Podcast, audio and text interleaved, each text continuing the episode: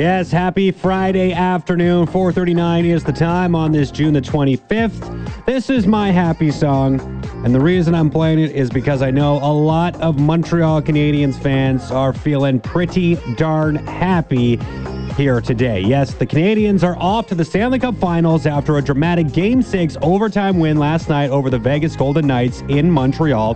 Artturi Lehkonen scored the game winner and sent the city of Montreal into a frenzy. Thousands were gathered outside of the Bell Centre ready to party if the Habs were able to pull off the series win, and that is exactly what happened. I caught up earlier today with Montreal Canadiens beat reporter for TSN, John Liu, and I asked him, is the party still going on when he woke up here this morning?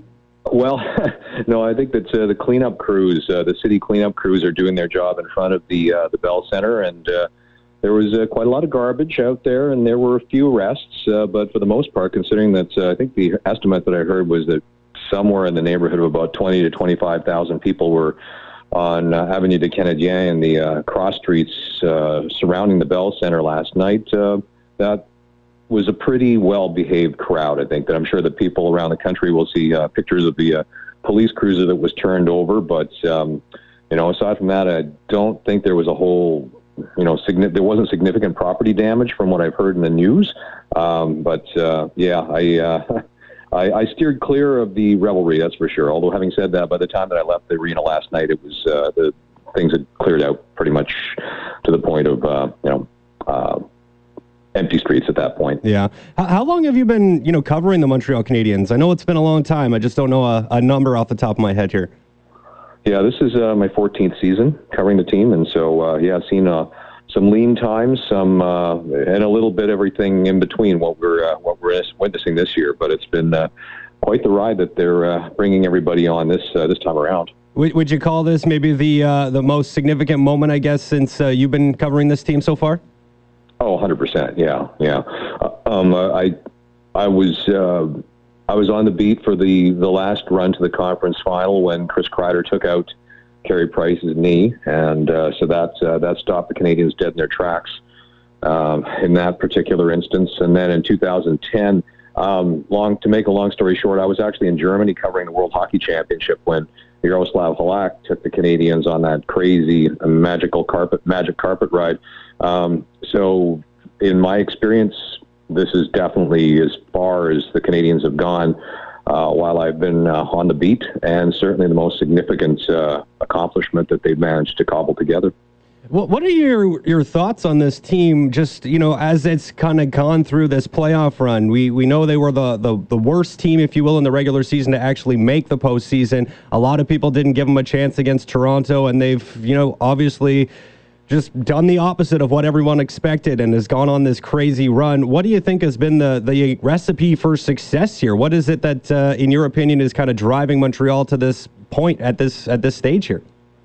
Well, I just think that this team they believe in themselves and each other, that there's no doubt in their minds that they're capable of accomplishing anything as a group.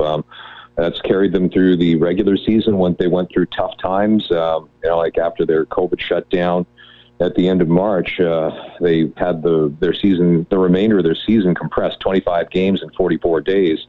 Only the Vancouver Canucks had a rougher ride, I should say. And so they also had a boatload of injuries to their core players. Like, they ended the season with Carey Price, Shea Weber, Phillip Danault, and Brendan Gallagher all on not all on long-term injury, but certainly, nursing significant injuries. And so I think what really helped their belief was that they had a whole week off prior to starting the playoffs. And so for Dom Ducharme, who took over in late February from Claude Julien, basically everything that he was trying to implement was on the fly because the schedule was so compressed. There was really no time for him to actually there was no actual significant practice time that was allocated to him. So he really had to teach guys and change the system that he wanted to implement on the fly and kind of do his instructions during morning skates and the odd practice that they had available to them. So having a whole week of rest and preparation for all their core players to come back and for them to fine-tune everything that they needed to had them very well prepared for the playoffs. And even though for the first four games of the series against Toronto, they stumbled, they managed to pull it together just before Game 5. Three of the biggest leaders in that room, Eric Staal, Corey Perry, and Shea Weber, stood up and gave the group a pep talk. And from that point on, it became an historical turnaround. And now we see them in the Cup Final because those veterans have really proven their worth. Their experience, their winning pedigree has basically contributed to the stability and the calm and the confidence in that room. And all the young guys are following their lead.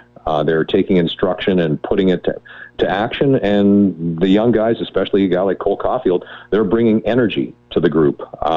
Basically, if you think of a little puppy sort of bouncing around the big dogs, that's the dynamic between Cole Caufield and the veterans on the team. And so they have a really perfect blend of new and old, and it's getting them places that they haven't been since 1993.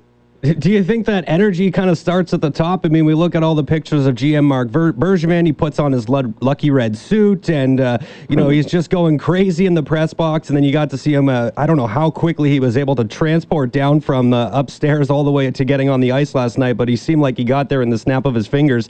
That energy level just must carry through the entire organization. Oh, for sure, yeah. I mean, like in any organization, any business or group or club, at any level, you take cues from the leaders, from management, right? Like it all flows from top down, and all the images and the video that's the hockey world is getting to see of Marc Bergevin just celebrating to the hilt, his enthusiasm, his excitement, his passion. The players talk about it, the coaches talk about it, and it's infectious. And so when you have the architect that wears his emotions on his sleeve like that, it flows down to the team. And so, when the boss is excited that way, it's not hard for the players to be excited too. All right, and last thing I want to ask you is just, has anyone talked to Dominic Ducharme yet? I mean, I imagine he's pretty disappointed not to be with the group, although obviously happy where they're going, but just has anyone heard from him yet since he's been in lockdown here? Well, he's been in constant communication with the club since he was put into quarantine. Like, he stays in touch with them by Zoom, basically in coaches' meetings, in players' meetings. He addresses the group before and after games, all virtually, of course. There's still no update on to exactly when he might be able to return, but based on the 14 days that he initially was told he had to stay isolated, it would put him back, I think, I'd have to look at the calendar, but it would be probably about midway through the Cup Final, which is going to start next Monday. Mm-hmm. So he'll miss 2-3 games, I guess. Again, that could change based on whether he satisfies the league's requirements sooner than 14 days. But he's certainly champing at the bit to get back because. The group, the coaches, have done a miraculous job in his absence, being able to keep things going without the head coach there. And so, there's a whole lot of things going on that are pointing to a very magical run. And so we'll see what who their opponent will be late tonight, and then enjoy the rest once it starts on Monday. John, thank you so much for this. I really appreciate your time. Enjoy the rest of this Stanley Cup run. It's definitely been fun, but the job's not done yet. 4 more wins to go. So thanks for this today. And like I said, enjoy being in Montreal. It looks like a great spot to be right now. It is indeed. Thanks, Jeff. Awesome stuff. John Liu right there with TSN in Montreal. I love the way he said that. People will see pictures of that flipped cop car, across the nation when logging onto social media. That's what people will see. But for the most part, it was a very well-behaved crowd in downtown Montreal last night. I guess you got to take it with a grain of salt. Yeah, Montreal headed to the Stanley Cup Finals. Game 1 will go on Monday night, either on Long Island or in Tampa Bay. Of course, Game 7 between the Islanders and Lightning gets underway here pretty shortly, within the next half hour, to determine who the Canadiens will be facing off against in the finals. Now, how was that overtime winner heard last night? Well, depending on where you're listening or what media platform you were listening on, there was a number of different ways you might have heard Artturi Lehkonen's goal go in. So here are 7 different calls that were made in overtime last night. Looks like it caught breaks in the mask. A chance for Pacioretty, and now back the other way. It's Danault.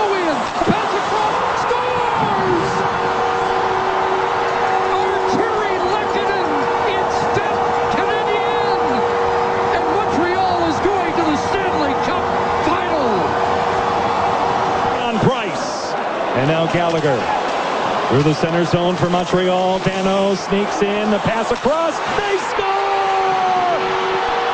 Artturi Lehkonen wins it in overtime. And for the first time in 28 years, the Montreal Canadiens are on their way to the Stanley Cup Final. Très haut, la rondelle s'est retrouvée. Ce sera Gallagher. Gallagher avance, la passe pour Danault qui veut se faufiler. C'est complété, le tir. Lehkonen est en national. Les Canadiens s'en vont en finale de la Coupe Stanley.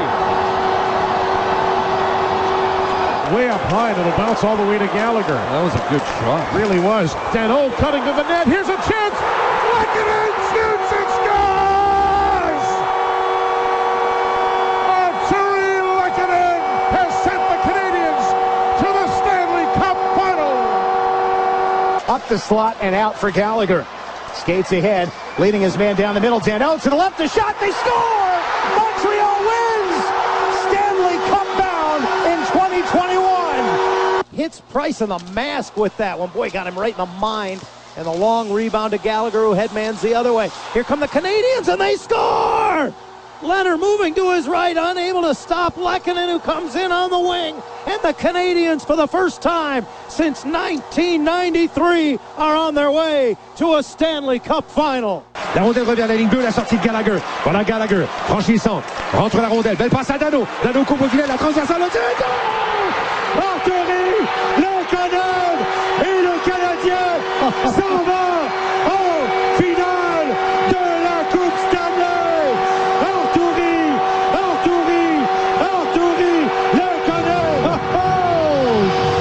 All right, that I think is always pretty cool to hear how different guys make the same call. That last one in French, I think, was my favorite one to listen to there. But nonetheless, pretty cool stuff. 7 different goal calls from that overtime win last night as the Montreal Canadiens take down the Vegas Golden Knights in 6 games and now are off to the Stanley Cup Finals. I refuse to cheer for the Habs, but for any Montreal fans listening right now, enjoy this ride and know that more than anything, I am just incredibly jealous. I'll be right back in just a bit. Stick around. You're listening to NL Newsday. Olé!